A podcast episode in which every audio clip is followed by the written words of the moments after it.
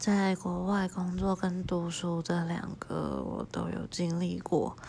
那我觉得呢，都是可以认识很多人。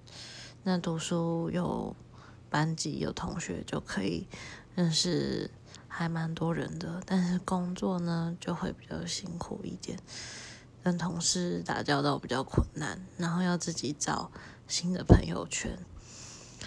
然后，呃，最坏的点应该是会很想念，呃，台湾的家人跟朋友，然后会想要跟他们聚在一起这样子。